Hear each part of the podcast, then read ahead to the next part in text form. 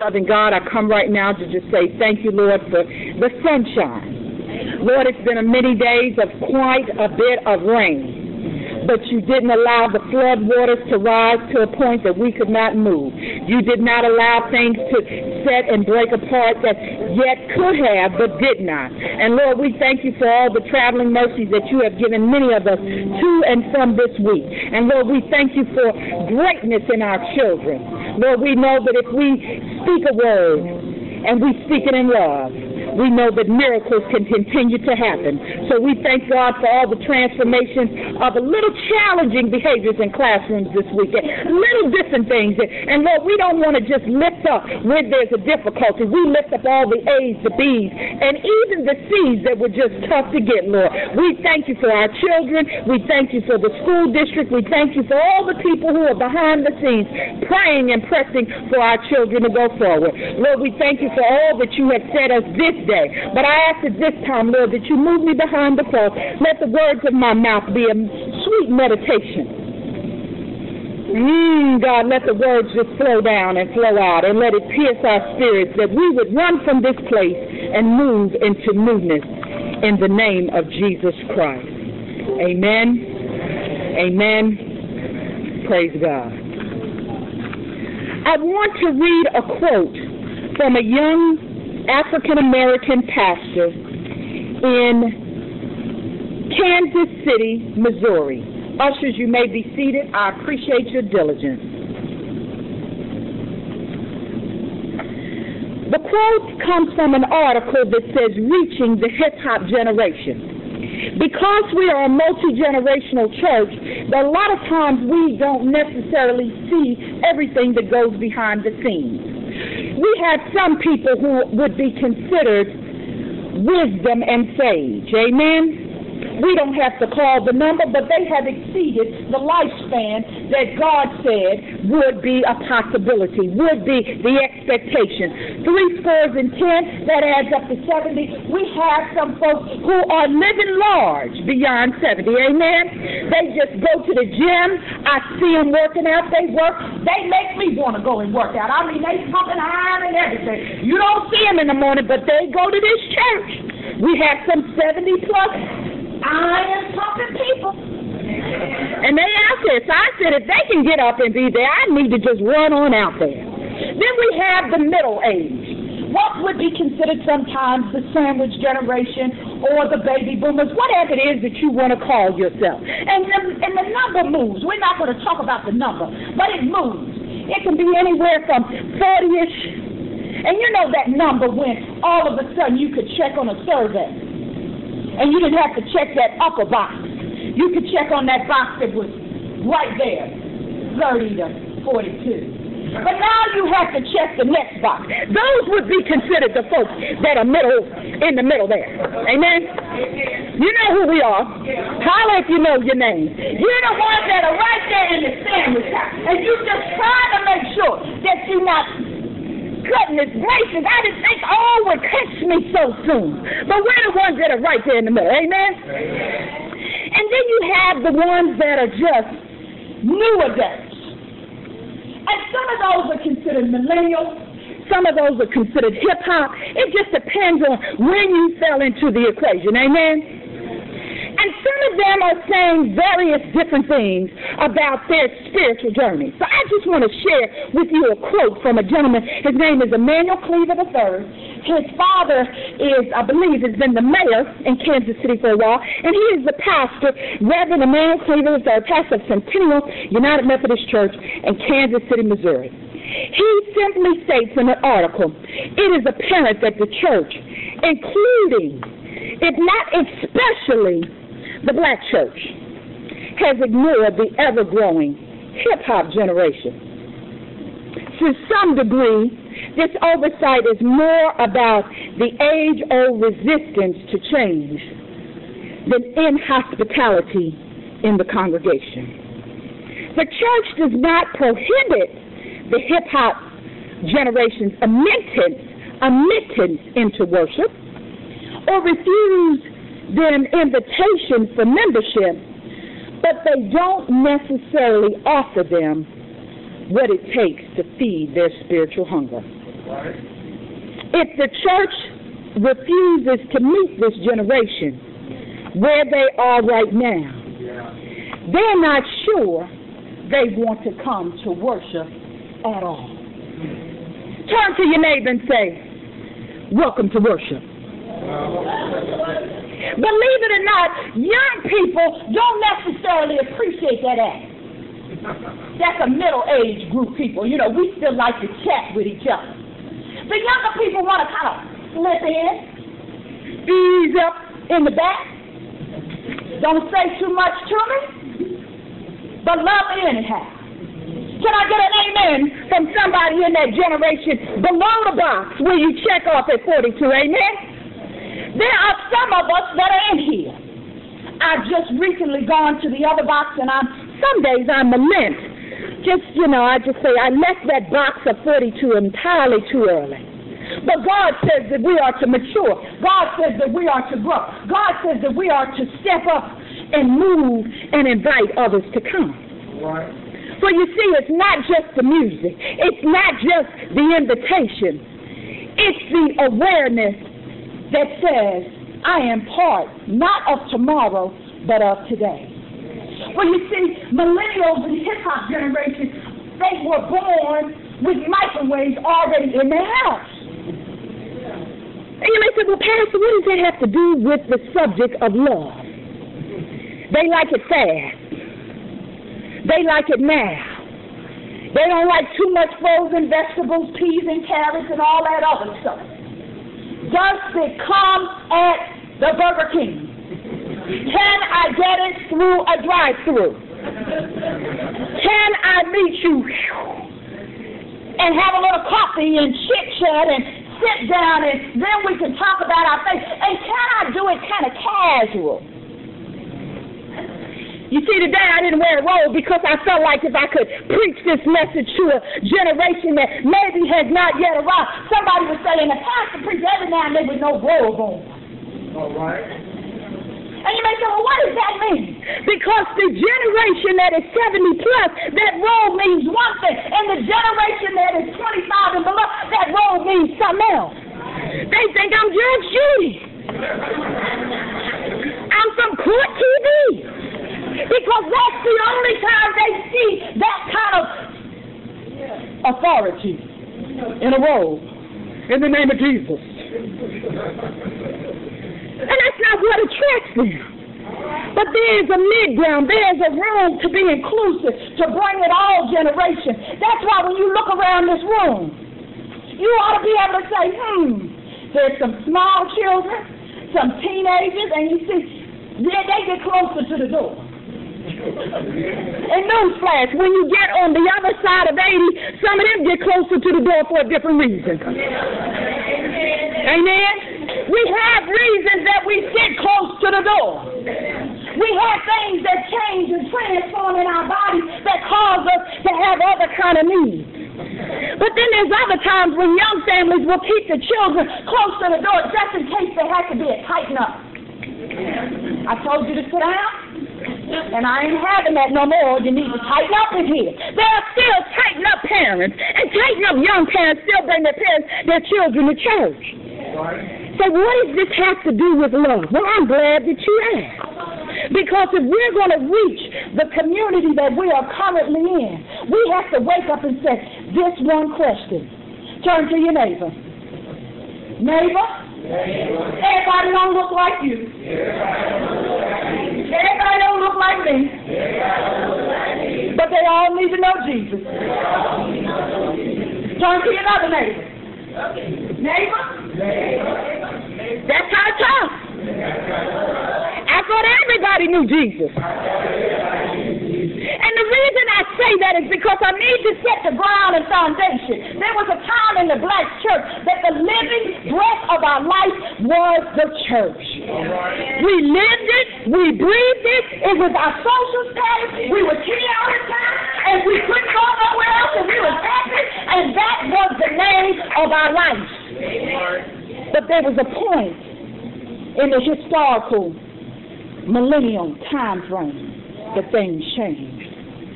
And when the change came, we didn't always respond to the change. Because part of our life is to understand that God is the same yesterday, today, and forevermore. All right. I'm not going to preach that God has not been the same yesterday, today, and forevermore. I'm not even going to move away from that theological understanding. But our God is a dynamic God. Our God is a living God. Our God is an awesome wonder. Right. He will meet us each where we are at the same time. He will meet us in jail. He will meet us on the corner. He will meet us at the school district. He will meet us at our house. He will meet us on the telephone. He will meet us at the church. He will meet us in the house. He will meet us around the corner. He will meet us anywhere. Because he knows that he is able to reach us right where we are. He knows that there is forgiveness. He knows that he offers a gift of great grace. And there's somebody sitting here and say, well, I don't know if I'm included in the circle. Well, I stopped here this morning to say there's not a thing that God is not wanting and desiring to forgive. He will meet us at the margins. He will meet us inside. He will meet us close to the loop. He will meet us at the loop. He'll meet us at the hospital. He'll meet us in the hospital. He'll meet us at the doctor's office. He'll meet us in the principal's office. He'll meet us on our job. He'll meet us up the street. He'll meet us in the basement. He'll meet us in the basement. He will meet us anywhere we are. That's the foundation. Why is that the foundation?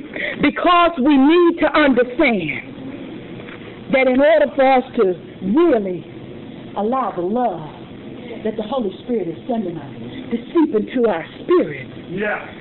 we have to be willing to say, I want a relationship with Jesus Christ. God is everywhere, Yeah. at every time. All the time. So there's not a location. There was a place in the city where I grew up. And my grandmother, up the street, you get off the bus at this corner.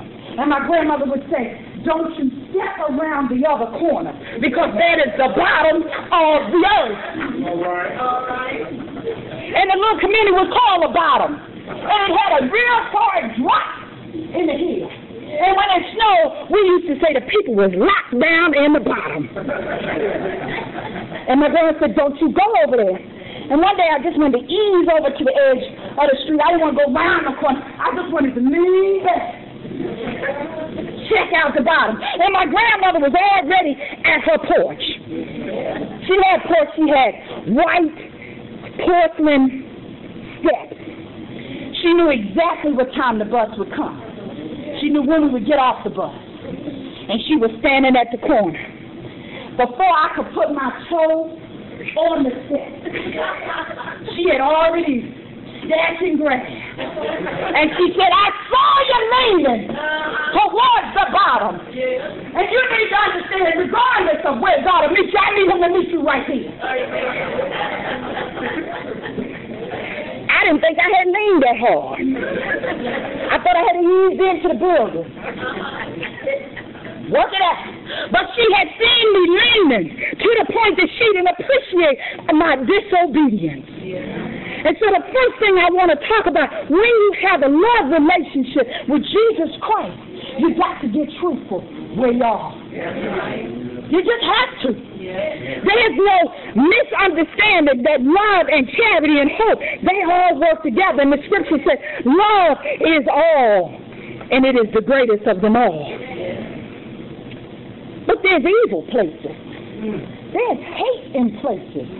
There's arrogance in places. And then there's plain old life curiosity. Curiosity wanted me to see the bottom. I'm just a leaning. But my grandmother said, mm, not during my watch. Not in my lifetime. Now, if you get down on the bottom when you're grown, that's your business. But as long as I'm living on this corner and I'm running over here, you'll never see the bottom. Because if I have to come to the bottom and get you, the Lord will need to meet you there. Because I will put a hurting on you in the bottom and you'll never want to go back again. You talk about Jesus on earth. I knew God had been in my parents. And I'm not sure they stayed all the time, but they had a lot of visitations. And because of that, there was a healthy understanding that you will mature in Christ. So part of getting honest with God and part of building a relationship is the willingness to be honest with where you are. All right. The church job description says that we are to make disciples for who? Jesus Christ. It's not disciples. And don't get me wrong, we want to be good disciples for Miss Butler. Miss Butler's a great woman. But he doesn't say he's making disciples for Miss Butler. But when Miss Butler's over a ministry, the understanding is part of that ministry's responsibility is to make disciples for Jesus Christ. Part of that ministry is to help people and young people learn how to praise the Lord. That that praise would invite somebody else to say, Will you praise the Lord? That praise would invite somebody else to say, Huh, if that girl can do it and that boy can do it, I can get up there and do something to praise the Lord. I can serve where the Lord says serve. But it's through our obedience and through our truthfulness that we can allow God to meet us and that the transformation of our hearts, our minds, and our souls would come. And the quote that was said about the hip hop generation will not be a quote that's just sitting out there in infinitum, just hanging out there in the air. It is a quote that will bring to us an understanding that our young people desire to know God too.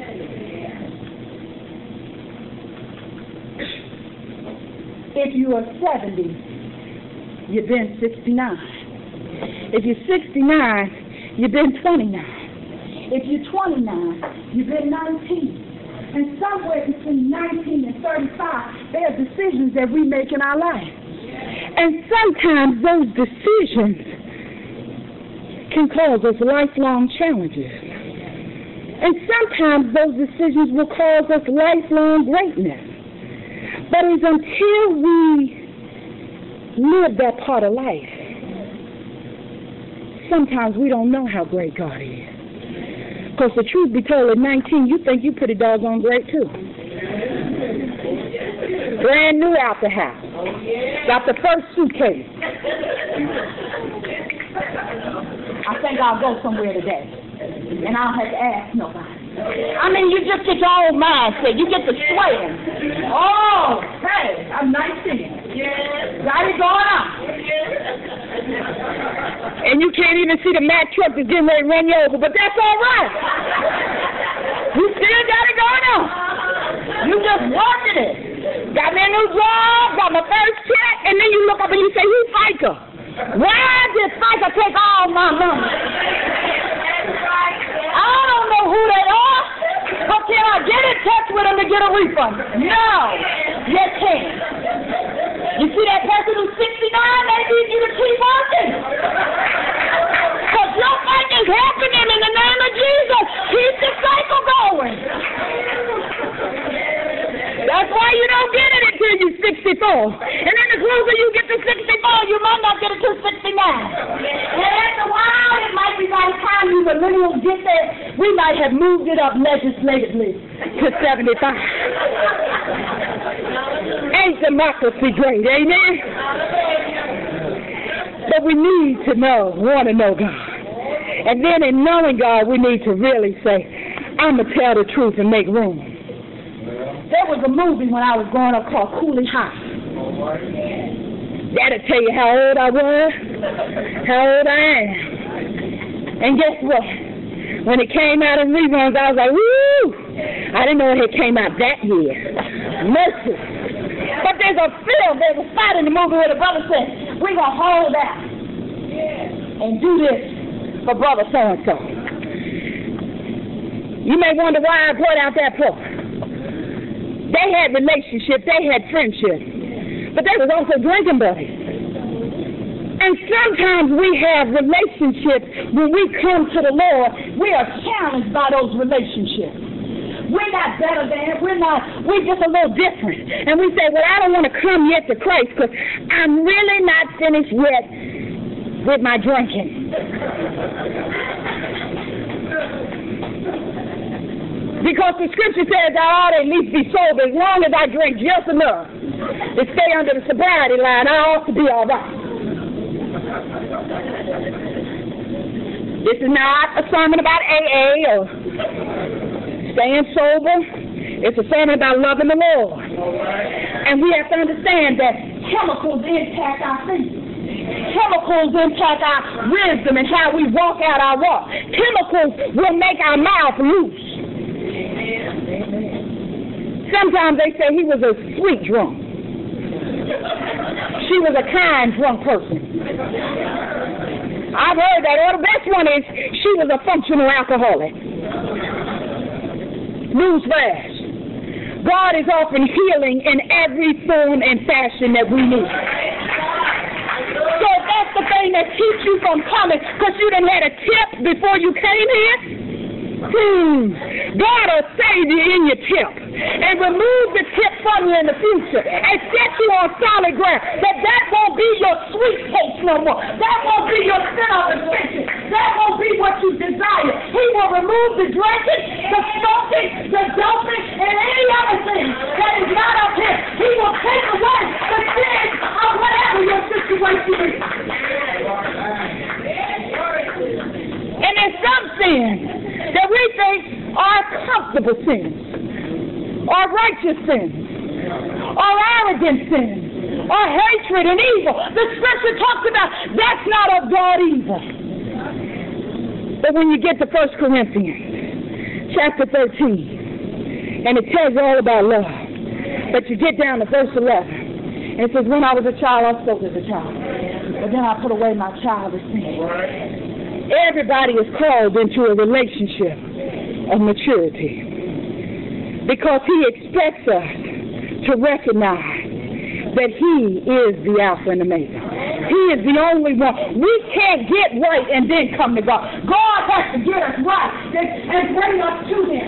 We cannot do it by ourselves. I don't care how much you say, I want to stop all of this foolishness. And then I'm coming to church because my my people said I ought to be in church every Sunday. Newsflash. Can't get straight by yourself. Can't get straight alone. Can't get wrong alone. Can't get on the right track by yourself. Because God will go to the top of the hill, go to the bottom of the hill, come to the classroom, come to your bedroom, come to your heart, because He wants us with Him. Why is that important? Because the power of love we even allow a prophet to speak in their hometown. And even if everybody doesn't hear, the prophet will still say, Thus saith the Lord. The prophet will speak unto the ills and situations, even if the hometown or the hometown or the hometown or the hometown of the hometown is not ready to receive it yet. But you see, you have to understand that even if you don't like a situation, God calls each of us into the power source of love. Parents, this is time of confession. Were you perfect when you was 12? Did you hear that? Did you hear that? I heard some just say a little whisper underneath because they sit next to their children. Did God forgive you? Amen. Why are you afraid sometimes? Because you don't want your children to make the same mistakes that you made. So out of love, out of that maturity, sometimes you will snatch a child and you will force them into exactly what you used to do. I'm not saying don't talk about life. Tell them the testimony. Tell them the truth. They can, they, I mean, they hear it, and you ain't saying it, because Miss So-and-so done told all your business. I don't know if they ever told you about this one, Uncle Pookie. oh, you didn't know? I'm sorry, baby. I'm sorry. But tell your children so your family can get your generational curses broken and you can get free to really love the Lord and let the Lord love you. Yourself to receive the love from one another. As I said earlier, we are here to love each other. Don't just say it with your fingers behind your back like this. I love you. Tell the truth. Get plugged into the power source so you can love like you've never loved before. Come and understand that God has said the prophetic word doesn't cause us to reject one another. The prophetic word calls us into a love relationship of truth, grace, mercy, love, and forgiveness. Why now? Because based on this article, there's still a lot of rejection going on in the 21st century. All of it isn't over color. All of it isn't over isms. Some of it is right here in the house. And I'm not just talking about any house. I'm talking about all houses. We make some things in ways that are challenging. So the point of this message today is if you really say you love the Lord, then live it. Accept yourself. Forgive yourself. Go to God and say, you know, I need a do-over. And I need to start right now.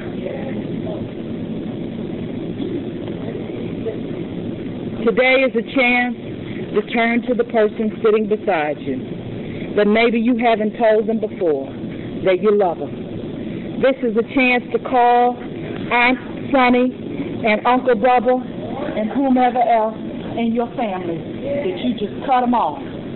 You just cut them off. You say, you know what? I can't deal with you no more. You just cut off. I'm asking you to plug back into the power source of love.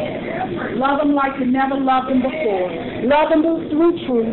Love them through honesty. Love them through acceptance. Love them through forgiveness. But before you put the plug all the way in, say, God, thank you for making me this day. God, thank you for allowing me to plug into the source. God, thank you for speaking to my situation. God, thank you for removing my unbelief.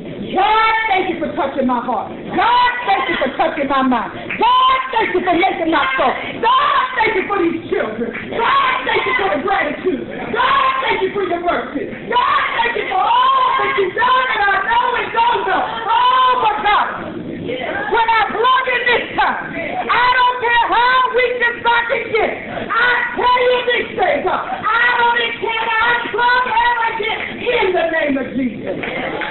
To God be the glory. Will you stand with me and sing, Oh, how I love Jesus? Don't sing it like it's a song.